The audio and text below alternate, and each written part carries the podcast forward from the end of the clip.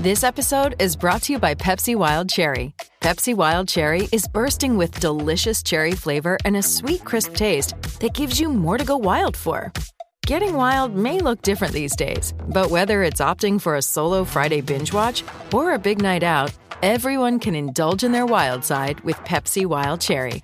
Also available in Zero Sugar. So grab a Pepsi Wild Cherry and get wild.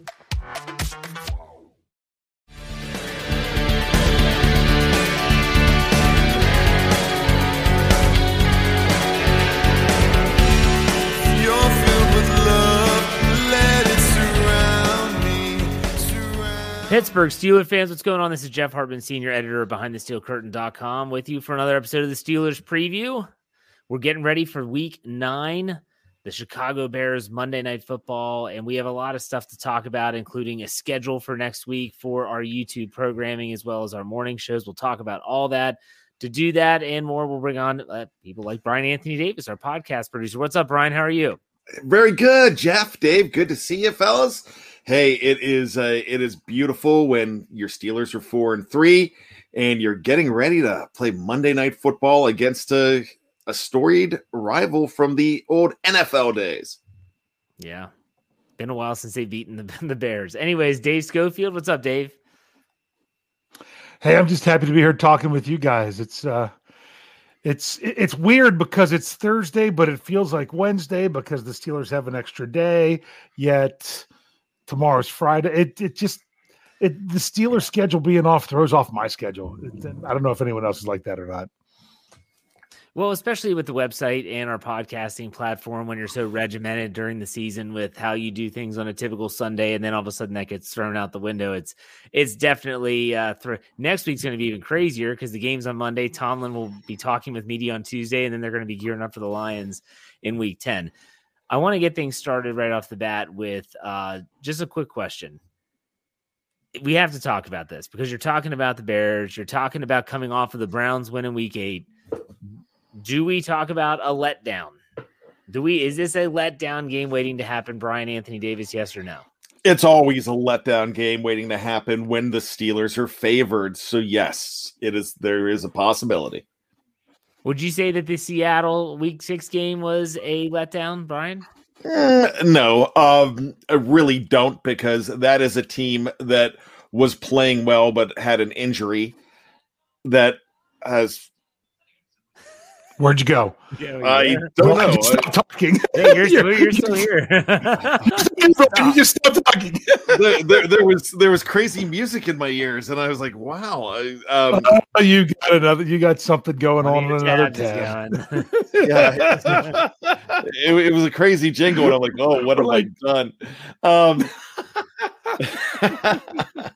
you know, Seattle had had three losses when that happened. Um, that you know that could have i mean that would have been a letdown game if they lose it but this is a little bit more because now there are higher expectations than there were back in the seattle game okay. the reason there's higher expectations is this team has won three straight. They're four and three. They are um, possibly on the verge. So if i'm going to steal from the title you cannot overlook any team but you definitely can't overlook a team like the chicago, chicago bears that were a playoff team actually last year and that that uh, won three games in a row at one point this season Yeah, and you forget that they did make the playoffs last year. But Dave, I'll go ahead and ask you the same question I asked Brian. Is this a letdown waiting to happen? this this is the this is the letdown potential. Whether or not it is a letdown depends on how they play and if they win the game. But to me, I have my own numerical formula to whether or not it's a potential letdown game, and that is if you're Of course. coming off course of, you do. of course. No, no. Well, I, I won't go too much into the numbers, but no, I think people agree with this. If you're coming off of a win of a game in which you were an underdog and then you are favored by more than three points. That's the potential for the letdown game, in my opinion, because you're you're you just won a game that you weren't supposed to. Now, are you going to not win the game that you are supposed to?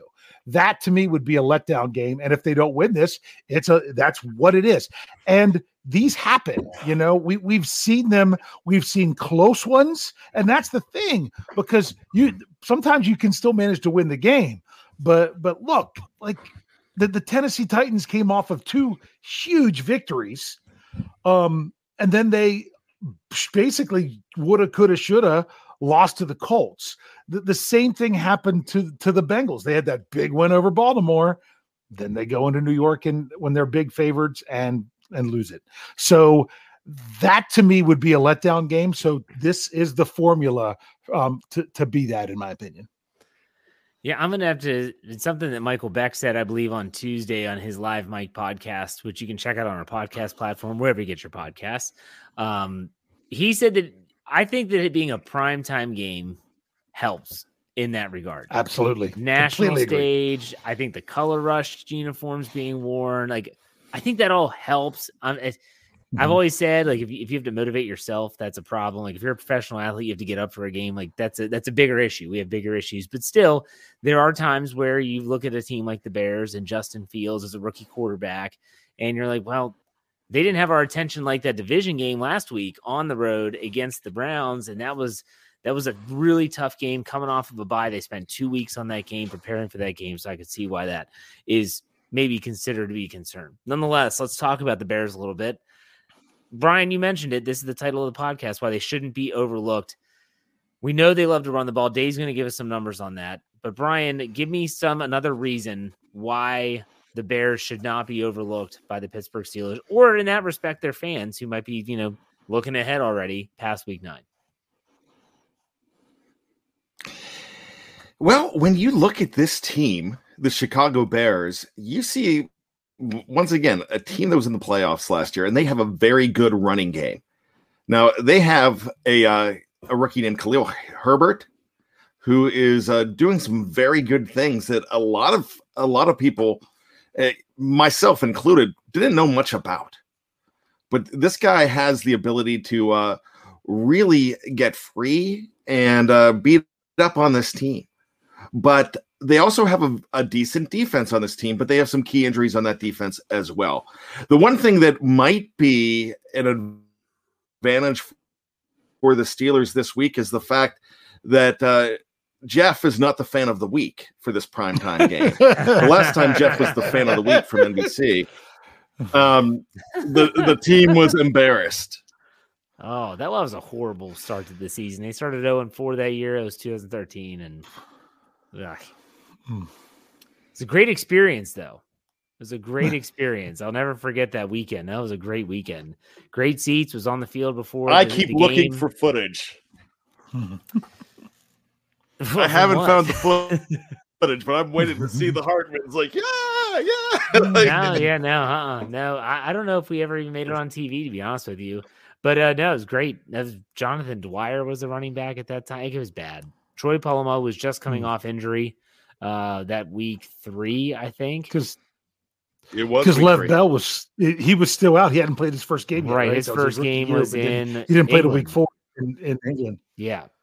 Yep. Greg Jennings game. Yeah. So, uh, okay. Thanks for bringing that up. I didn't, Yeah. didn't intend to bring it Twisted the up. knife a little bit more. Which, by the way, they picked me. I did not enter any contest or anything like that. Like they found me, and I thought it was a joke.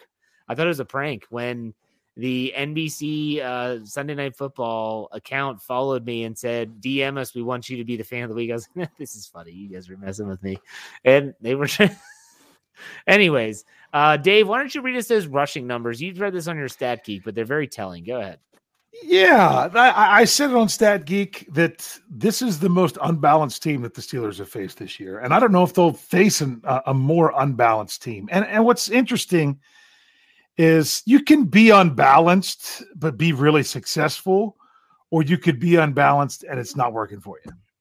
For the Bears, it's it's the it's the latter, not the former, because they average. Let, let's do the averages. They average passing the ball in a game 127.4 yards a game, which is dead last in the NFL. But yet in rushing, they're fifth in the NFL, averaging 136.6 yards.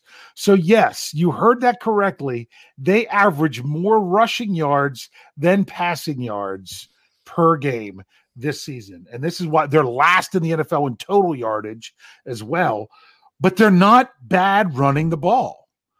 But yet, it doesn't matter. You would think a team that's that's getting so many rushing yards is because they're winning games and that's what they have to do. And really, it's not. It's really that that's all they can do.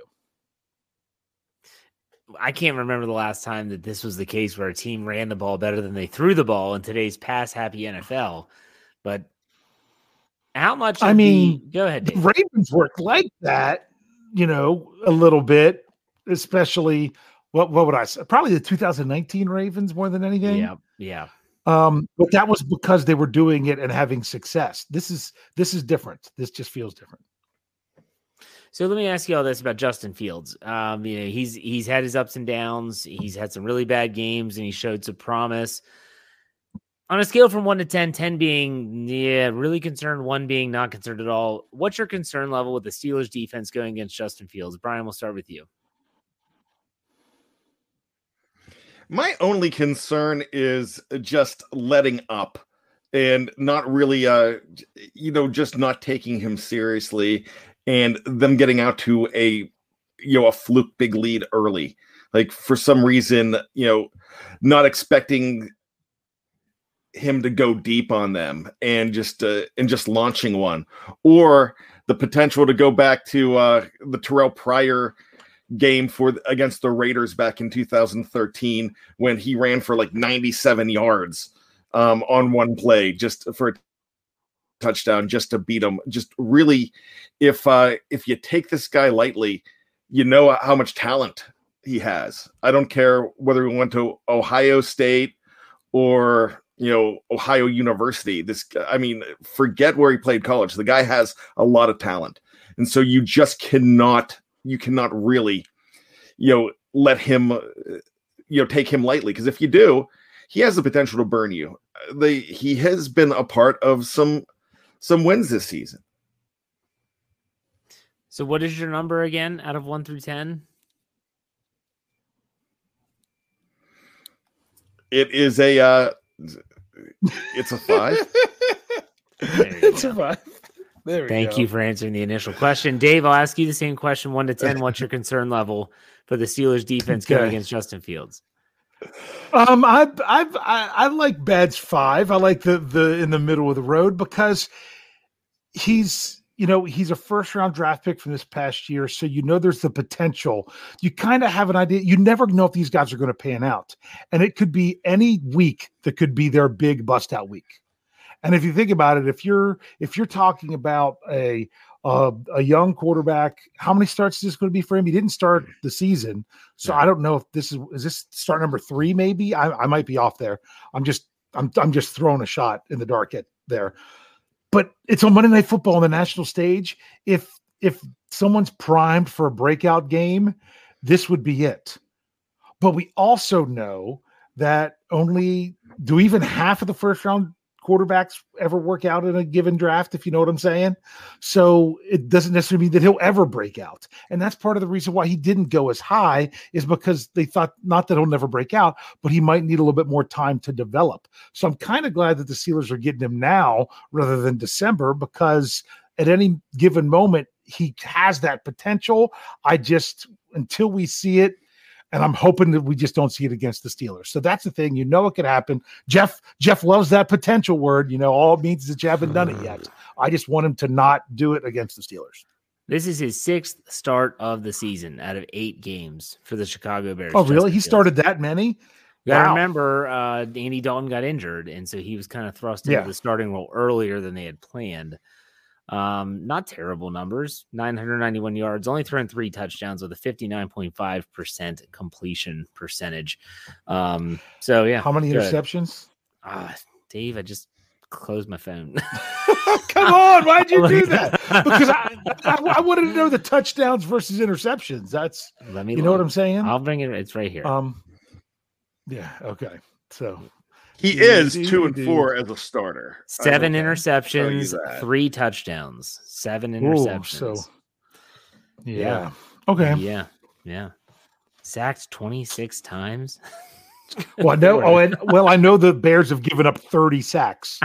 So I'm him sorry, having that's not why- 26 of them is not. Well, I think that's yeah. so funny. He's been sacked 26 times. That's insane. In six starts. Okay. Um I can't guys- wait for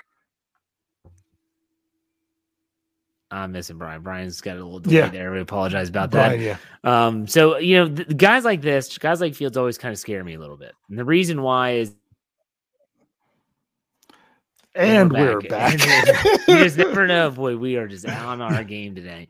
Um, you just Nah. never know what you're gonna get. You know, I I remember the Steelers playing Michael Vick. I remember obviously Lamar Jackson.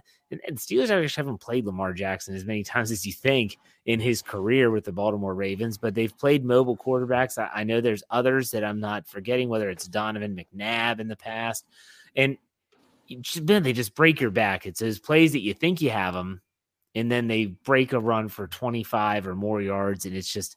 I'm going to say that it's a six in the current concern level. It's a rookie, I remember Dick LeBeau used to just toy with rookie quarterbacks. Uh, Can we say the same about Keith Butler defense? Brian, what do you think? Yeah, I think so. Yeah, Okay, uh, Dave, go Okay. ahead. I was ready for Brian to go off on a on a on a long soliloquy. Um, yeah, I mean, the, the Steelers have done well against rookie quarterbacks even since Coach LeBeau. So I'm going to say I don't know if it's as much toy with them or just or or just make sure they get the job done. I don't I don't care. They don't have to go out and and and crush the soul of Justin Fields. Just go out and win the game. I'd love to see a dominant win. I'm not going to be. I'm not going. To. That would be nice. I would love to see a dominant win, one that we can kind of just to start working on stuff for the next morning Yes. in the second half. Absolutely, abs, no doubt about it. So, Dave, You need This is a good- Carolina. good. Oh, I'm sorry. I must be delayed. I you need a Yeah. Carolina victory from Thursday night football from a few years ago. Yeah. That was a good one for sure. I remember that one. Uh let's um let's a good segue into the injury report. Dave, do you have that handy? After you sneeze, God bless you. Um, yeah. Well, please, please tell me I'm, I muted that though, Oh, didn't you I? You did. I was just looking at you. Okay. Okay. So if you're listening in podcast form, you're like, what is Jeff talking about? If you're watching on, on, on YouTube or Facebook Live, yeah, you you saw that her, horrendous reaction. Um, so I'm that this is me stalling to bring up the the the injury report. Uh, there were five names on the list, and there was only one player who did not participate, and that was Eric Ebron. Um, I'm thinking his injury had to happen in practice last Thursday. I think you're right. It was he was not he was not on there Wednesday. Thursday he was limited, which tells me he was practicing until he got hurt. Didn't practice Friday. Haven't practiced since. Um, and honestly, as some people were saying, don't know that they're overly concerned if the if the two tight ends played like they did last week. You know, uh, if Ebron's not there. But of the four other players, we've got to say because I know everyone's asking about it. Chris Boswell was a limited participant. That is really good Yep. because that's step one of moving through the protocol. Right. You've got to come out and, and they they're not going to let you go full, most likely, in your first practice back. You're going to have to be limited, do some work, and then you have to be evaluated to see where you go from there, if I understand it correctly. So, but it was Ben Roethlisberger did practice because it wasn't a Wednesday. They, they treated it a lot like Wednesday of last week. Um, he he practiced, but he didn't practice fully. He just was limited some, probably you know more than anything, given reps to the other two quarterbacks. Um, Cam Hayward was limited with an ankle. I think that's more of a vet thing. And then the other strange one was BJ Finney with a back injury. For all we know, that could be like Ebron last week. He might have heard it during practice. We don't know. We'll have to see what it says tomorrow. Can we talk about the tight ends real quick before we go to the Chicago injury report? Even Sure. if Ebron comes back, tell me why he should get more playing time than even someone like Zach Gentry at this point. Either one of you guys, I don't care who goes. I mean, it's one of those situations where Gentry, my goodness, he he has good hands. He has good hands, and he's a heck of a blocker. I'm Yeah. going to trust KT Smith and Jeffrey Benedict on this when they say he's a really good blocking tight end now. Why would you play Ebron? Why is it Ebron even a, a concern at this point? Anyone? Brian? Brian. I'm surprised he's still here. To be honest with you, I thought he was going to be traded the other day to another team. Maybe they couldn't get anybody for him. But and a lot of people said one of the reasons he's here is because Juju's not, and he there's still going to be plenty of balls to go around. But from what I saw from Zach Gentry, it was really impressive. And it takes a while for some of these guys to really come into their own.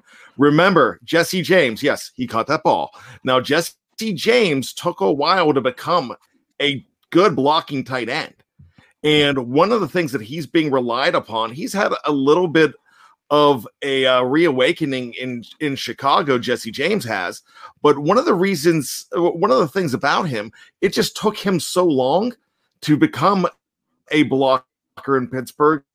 And he was something he was working on for a while and working on. And now he is a uh, very good blocker and he was relied upon in Pittsburgh as a blocker. That's kind of what I see happening with Zach Gentry. He has paid his dues. He's in year number three. He's put a lot of time in practice. The people that don't know that aren't in that practice bubble do not understand what the coaching staff understands about him. Now we're finally getting to see it. And those three catches the other day were a pretty big deal for this Pittsburgh Steelers team. They uh they don't get in the position to win that game if they don't have key catches from Mr. Gentry. So I don't see really. You, you keep on seeing Eric Ebron's n- numbers and targets go down and his playing time go down. I just really don't see why that he is uh why he is still here. They might have not had a chance to trade him, but I think Gentry is probably internally becoming the number two. Dave, what do you think? Well, I wanted to. I was trying to look up the exact date, but remember, Gentry went on IR last year. It was in. It was in November, but it, was, later in the season. Yeah. yeah. I thought it was earlier, but um, no, under the transactions, it wasn't until November where he went on IR. Um, so he he didn't even have a full season last year. When it comes to Ebron, I, it's funny what someone said it in the live chat, and I didn't didn't leave it up there to say it is like because he's a volunteer, not a hostage. Um, and everything about Ebron being traded, I don't know that anything from that came from anything even remotely f- close to the Steelers. That's just stuff that fans wanted that they brought up. I didn't hear any reliable source say that they were even considering doing such a thing with Ebron. That was just something that that that a lot of the fans were thinking that they could. But when he's injured, who's going to want to give you anything for him anyway? So either way, but to me, when it comes to Eric Ebron, if the Steelers are in a game where they have the lead and they're trying to protect the lead, continue to score, all that other stuff, and run their normal offense, I like Zach Gentry and Pat Fairmouth. I, I, I butchered his name, Freiermuth. There, there, I got it right. Um, but if you're in a game where the Steelers are down and have and Ben's going to have to try to be Ben and be chucking the ball like crazy, that's to me when you want an Eric Ebron on the field because even though he in the preseason he was a much better blocker and didn't really transfer over into the regular season, if you're going to have him out there, he's basically another wide receiver right now because you're not going to. The other two guys work better as a tight end than what he does. No, I agree. I think uh, Ben Roethlisberger compared Gentry to Matt Spaeth, and if they could find another Matt Spaeth, that would be great. Yeah. You know, the last time we talked last Thursday, Melvin Ingram was still on the team. I want to talk to you all about this too. He's been traded for a conditional six round pick to the Kansas City Chiefs. Brian, my first question is what were your thoughts when the trade was made? Too bad they couldn't get more for him, but they couldn't get more for him because nobody wanted to pay that price, and that was the best price they can get. So you, Dave, made a great point with the uh, the famous uh, Mike Mike Tomlin line: "Volunteers, not hostages." He's a hostage, and they decided to set him free. Dave, what were your thoughts immediately when you heard about the trade? Um, not surprised. We were all waiting to see where he would go and what they would get. Apparently, KC was the only team that was interested. The fact that they got a sixth is good. Now, it's conditional. They didn't say what the condition is. I have my own theory on that. Should I share that real quick? Sure, go for it. I I think what the condition is is that the Chiefs currently have two six round picks. They have their own, and they have one they acquired from the Ravens as part of the or- Orlando Brown Jr. trade. And I think the condition is going to be they they agreed that the Steelers are going to get either the higher of the two or the lower of the two, and they don't know which one it's going to be until the final until everything's set after the season's over. Um, it could be other things like based on his play or you know how many snaps he plays. I don't know if the Steelers would even do that. To me, I think that's what the condition is. Um, but that's just a shot in the dark. But I mean, I are the Steelers a better defense now that Elvin, Melvin Ingram is gone? I don't believe they are better, but at the same time, it wasn't. If it was going to be a problem, it wasn't. It, it didn't improve them enough to keep him around if you know what I mean. And so the fact that they got a pick is good because if not, they were probably just going to have to release him. Do you think it would have been a problem, Dave, if he would have stayed? You know, think about James Harrison, you know, TJ Watt. You know, TJ Yeah. Watt's rookie year with James Harrison sitting around and leaving early and being like a butthead in the, in the Yeah. within the organization. Do you think that Melvin Ingram was going to cause an issue? I mean, well, let's just say this. You know, he went from having such a terrible groin injury, he couldn't even ride the bus to Cleveland to where he then practiced yesterday for the Chiefs. So, you, if you know what I'm saying, there there had to be more going on. Obviously, there was more going on behind the scenes. We all know this because if not, there the trade never would have happened. How bad was it? I don't know. I don't know if he'll ever say. I don't know if the Steelers will ever say.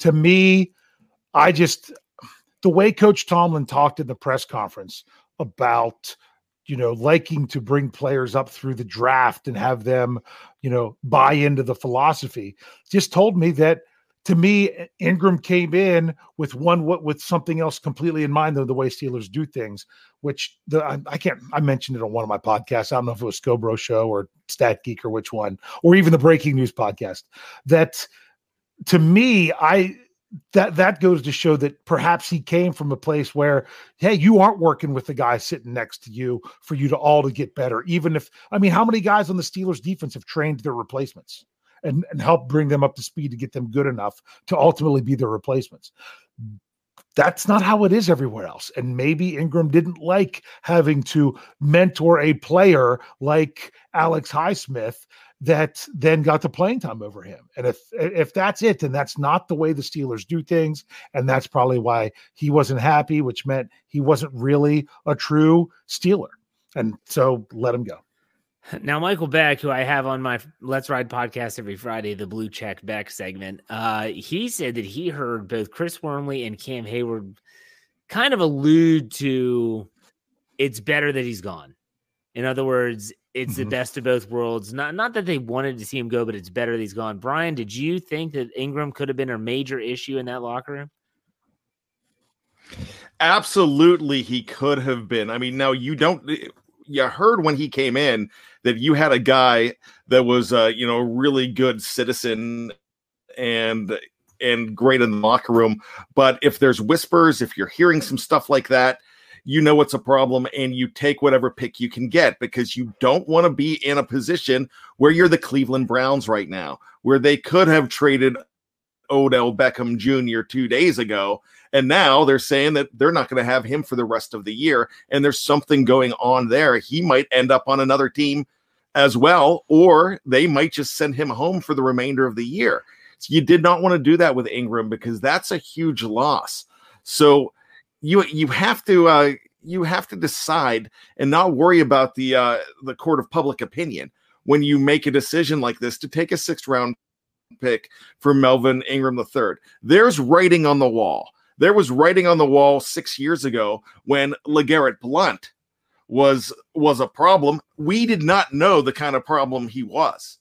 But when you have guys like Brett Keisel saying, "Yeah, it's good he's gone," like they said back when uh when he went AWOL after the Tennessee game, when that happened, you realize that all right, you just got nothing for this guy, and now he's with the Patriots. So this is something you you got a sixth round pick back. You you got the guy, you paid for the guy for five games. You only owe him about sixty thousand dollars more. Um, from what I I might have heard that on Dave's show. Uh, they sorry, they do run together. So I do apologize Yeah. for that. They all run together. but um, you only yeah so uh, because i've been i've been listening to everything we put out lately and and i heard that $60000 number. So y- you got off relatively cheap. This is not a guy that that uh you lost any player for picking up. So you had him for you had him for the rental. You only had him for another 10 games anyways. So now you have that sixth round pick and it's just a point where you don't have the problem. And if there's anything taking away from the cohesiveness of that group, and you always uh, recently you feel that the Steelers have been a co- cohesive group since AB left. So, you know, I kind of feel that he was going to be a problem, and you don't have to go down that road of having, you know, pie in your face which I'd love to have some pie in my face sometimes, but uh, you you don't want to have egg on your face or or what have you in a situation like you you would have if you were Cleveland right now, because now they've got a big problem. No, you're right. They do have a big problem. Uh, they would have had a big problem if they didn't trade him. And I think they learned their lesson from the previous players that you mentioned, whether it's LeGarrette Blount, James Harrison, even Antonio Brown. And someone mentioned, I think it might have been Clarence Washington in the live chat saying the Steelers have a very young locker room, and they do. They do have a very young locker room. Uh, and sometimes that can be impressionable. So it's one of those situations where sometimes you got to cut the cancer out, I guess. Um, all right, we're going to take a quick break. When we come back, we're going to talk about taco time, see what that's all about, if there's anything to get excited about, or maybe if it's just another player, as well as over under our predictions and trivia. So if you're on the podcast side, head over to part two. If you're watching live on Facebook or on YouTube, stay tuned because we're not going anywhere. Be right back.